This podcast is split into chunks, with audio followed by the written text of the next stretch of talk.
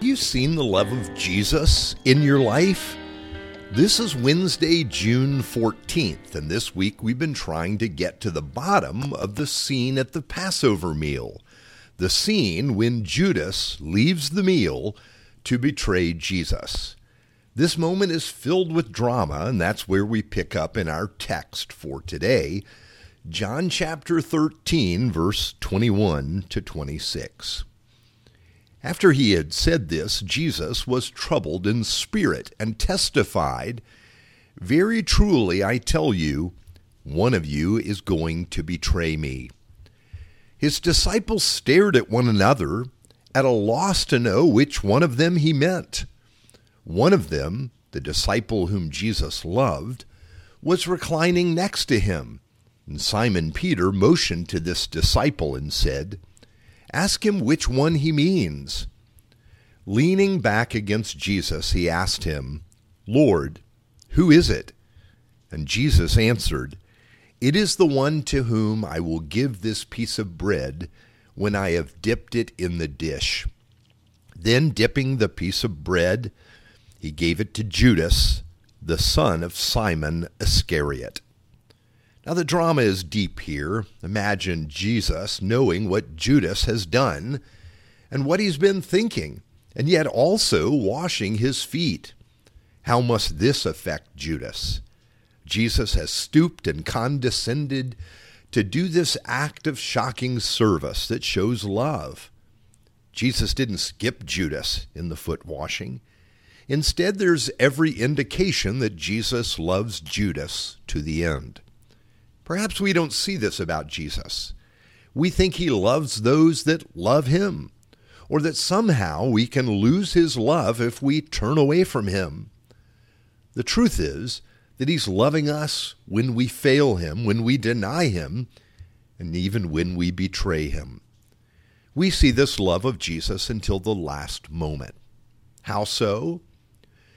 Well, beyond the foot washing, as we hear the details of the dinner, it's clear that Jesus has given Judas the seat of honor. We know the apostle John, that one that is the one that Jesus loved that's talked about here, was on the right side of Jesus, the place where he could easily speak personally with him. This is why Peter asked John to ask Jesus which of the disciples he's referring to when he says that one will betray him.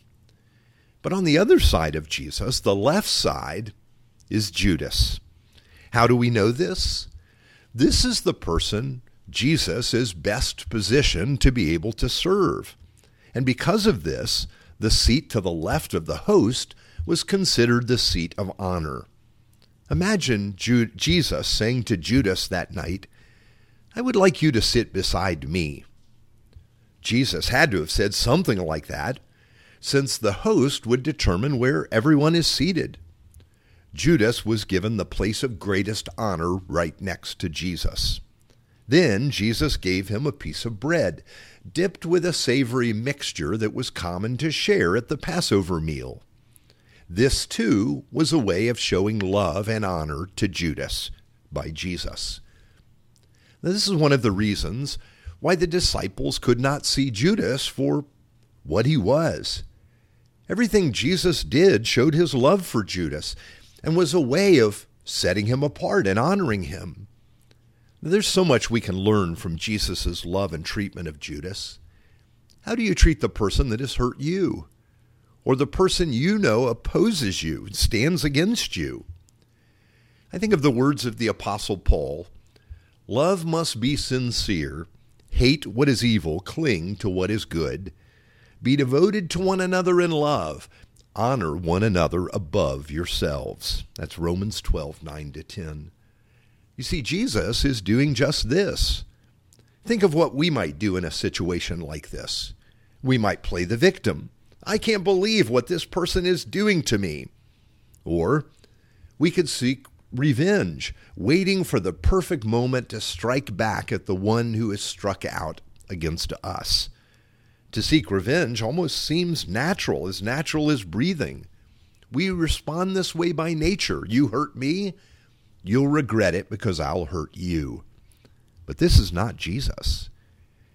Here's what Jesus said in his Sermon on the Mount You have heard that it was said, Love your neighbor and hate your enemy. But I tell you, love your enemies and pray for those who persecute you, that you may be children of your Father in heaven. He causes his sun to rise on the evil and the good, and sends rain on the righteous and the unrighteous. If you love those who love you, what reward will you get? Are not even the tax collectors doing that?